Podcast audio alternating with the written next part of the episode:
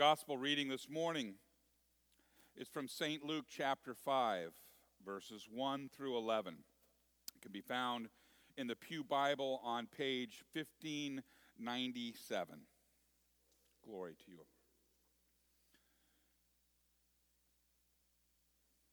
Luke writes One day, as Jesus was standing by the lake of Gennesaret, the people were crowding around him and listening to the word of God. He saw at the water's edge two boats that were left there by the fishermen who were washing their nets. He got into one of the boats, the one belonging to Simon, and asked him to put out a little from the shore. And then he sat down and he taught the people from the boat. When he had finished speaking, he said to Simon, Put out into the deep water and let down your nets for a catch. Simon answered, Master, we've worked hard all night and haven't caught anything. But because you say so, I will let down the nets. And when they had done this, they caught such a large number of fish that their nets they began to break. So they signaled their partners in the other boat to come and to help them. And they came and they filled both boats so full that they began to sink. When, when Simon Peter saw this, he fell at Jesus' knees and said, Go away from me, Lord, for I am a sinful man. For he and all his companions were astonished at the catch of fish that they had taken. And so were James and John, the sons of Zebedee, Simon's partners. And then Jesus said to Simon, Don't be afraid. From now on, you will fish for people. So they pulled their boats up on shore. They left everything and they followed him. This is the gospel of the Lord. Praise to you, O Christ. You may be seated.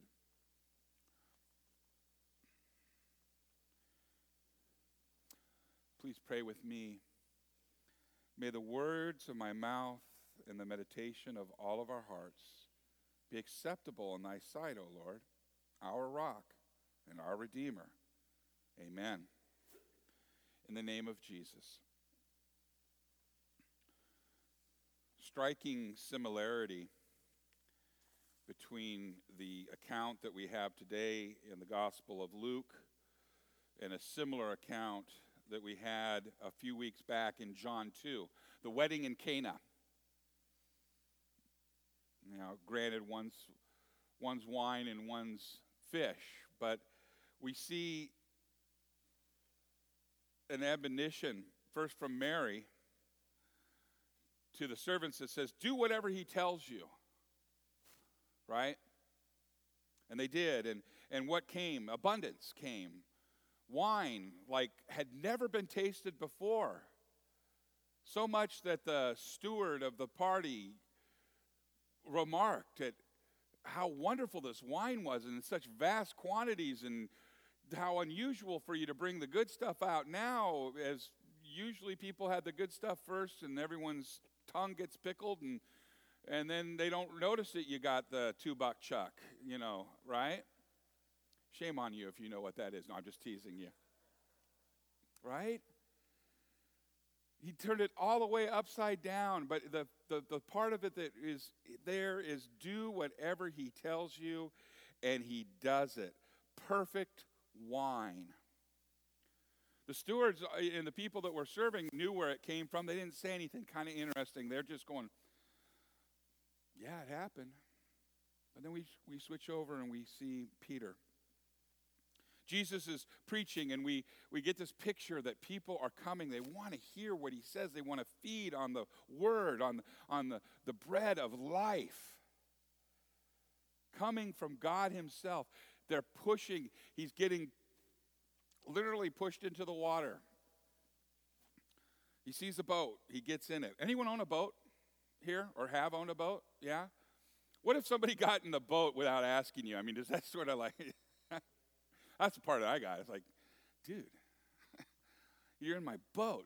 But anyway, despite that, Jesus puts into the boat, happens to be Simon's, tells him, hey, let's go out a little way, and then he starts preaching. And, and you've heard uh, archaeologists and theologians talk about how that the sound was probably amplified. Have you ever heard somebody talk across the river down in Arizona? If you've ever been down the river, and I hadn't, eh, eh, you know, until six years ago, but I'll tell you what, on one side of the bank in Arizona, we can hear what the people in California are saying. You got to be, so I imagine that the acoustics were just perfect. You know, here he is out on this boat and he's preaching. We know that Simon and the boys were cleaning their nets and probably, you know, fixing them as they're going along. And he interrupts them. And after Jesus speaks, we hear him tell Simon to put out into the deep water. And uh, he does. And he says, Put your nets down. And he does. And at this point, Peter's really like a professional fisherman there. You know, he, he, he first thing he says is, uh, Master. He says, Master, we have worked hard all night and haven't caught anything. I mean, this is a guy that knows. And he's a little subtle but you know some people aren't all that subtle and the point is there. It's like all right master teacher rabbi i wonder if he had a little or if he looked at somebody and rolled his eyes. Because all night long this professional hadn't caught a thing now i'm going to go into the deep water that means i got to let it all the way down there and pull it all the way back up for nothing but because you said so i'm going to do it has anyone ever felt that way? Have you ever had somebody tell you how to do something that you knew how to do and you were pretty sure they didn't know? I've seen a lot of, mm-hmm. Yeah, how did that make you feel? Yeah. Well, in this instance, Peter is blown away because we hear all those that fish comes up, and that just doesn't happen. That just doesn't happen. You know, I spent a lot of time out in that Pacific there trying to catch jaws. Uh, my father-in-law and I, we were going to go out there and get the biggest shark that we could, and boy, did we study it. And you know, we we actually got pretty good at it. We never caught a really huge one, but we spent a lot of time. We kind of knew what we were doing. Um, yeah, kind of. We we uh, I found out this out in the ocean, you don't fish in a spot you fish the conditions. Spot means nothing if there's no fish. And so, surely Peter had come out there and, and he'd been in that spot, you know, and he'd fished that area and he knew where the fish normally were and he could see the conditions and we may deduce the conditions were not something that you would catch any fish and he had tested and proven it his reaction is not like a fisherman when the fish come up. His, his reaction isn't, man, why did, how did I miss that? You know, and out in the ocean, you see fish diving into the water because the bait fish are coming up because something bigger than them is pushing them up and something bigger than them is pushing them up and that's boy where you set your lines but he he hadn't seen that he didn't he didn't he didn't say gee i didn't see that coming no his reaction, and by his words, he went from master to Lord. He says, Depart from me, Lord. I am a sinner. There was no discussion about the fish. The fact of the matter was proven right there. He is Lord. There's God right there. I'll catch so many fish. You, you think you know what you're doing there, young man? Check this out. Oh, gee whiz, are the boats almost capsizing? Have you ever been proven so wrong in something that you thought you were so right in? Ever? I have in my marriage. She's going. So I'll, I'll, I did not say that. Yes, you did. No, I did not. Here it is in a text. How about those Niners? Change the subject, right? Ooh, I do not fall down on my knees until later and I say, I'm so sorry, I was wrong. I do that, don't I? I apologize. I should, I should know better than to question, right? So should you. But uh, all of you. But so should Peter. Peter was walking with Jesus, and Jesus showed all of this, but then he did. He goes, Oh, Master, and or not Master, but oh, Lord. And Lord is somebody that you are owing to, that you are committed to. He is so humbled. He knows who he is. He is poor in spirit at this point compared to God. Jesus didn't speak any law to him at all. He just said, drop your nets. And I'll paraphrase for, for Peter, right? What a colossal waste of time this is going to be. Uh oh. And his reaction is oh, fear, humility. Boy, I got that wrong. But even more deep than that, OMG, that people like to say. Well, right now we can say that in church. Oh my God my Savior, my Lord.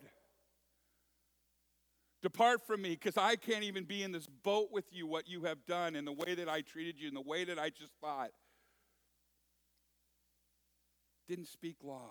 His presence caused Peter to understand exactly who he was compared to Christ. And we see that again in the earlier readings here from Isaiah in Isaiah 6, we hear him say, Woe is me. I am a man of unclean lips, and I live among a people of unclean lips, and yet I have seen the King. Here he is in the presence of the Holy of Holies, Holy, holy, holy, he sees. He sees this vision of heaven, and a seraphim comes up to him. He describes it with wings. Two cover his eyes, two cover his feet, and with two he flies, and he brings this coal, and he touches his lips to him. Isaiah, the one who sees this, this, this vision, has a Peter moment, or Peter had an Isaiah moment. I'm in the presence of God. I have no business being here. Woe is me. Help. I don't belong here. No law spoken, just the sheer presence of the Holy One. Oh, no. I don't belong here. And what we hear Isaiah says, Go away from me. I'm poor in spirit, is what, that, what they say. Go away from me. For they know who they are compared to God. You and I know who we are compared to God. We are nothing. But in Him we are everything. To the very presence of God, I said earlier, it functions as law. We are saying, Save me. We come to God and say, Hear our prayer. We come to God, Have mercy on me, a wretched sinner. We say, I am not worthy. We may say, How can you call me to ministry? How can you call me to speak anything of you? I'm not worthy. We call out, Lord, I am only here by your grace.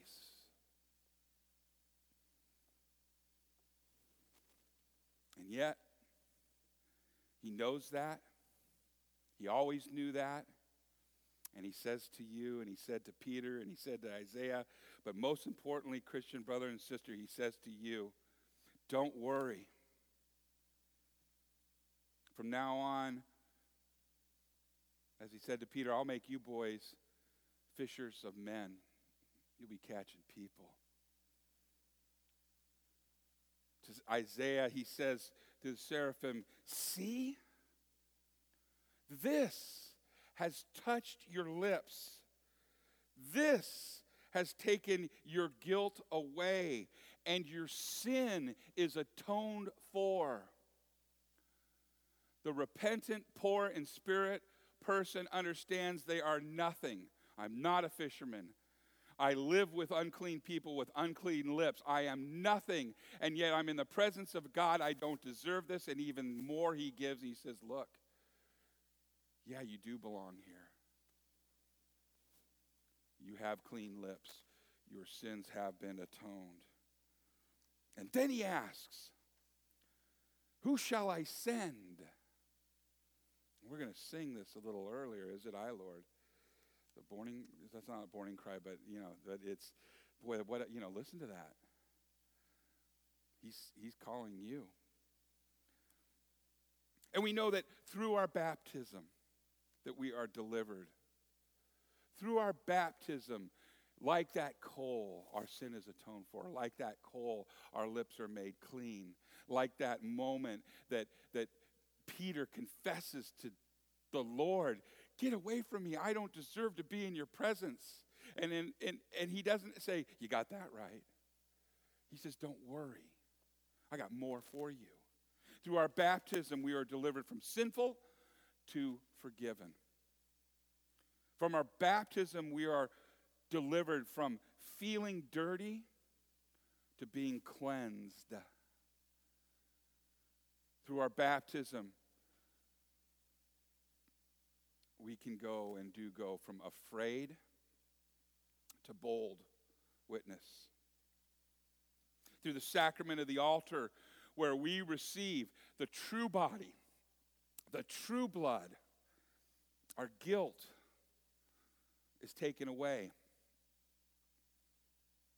Our sin is atoned for.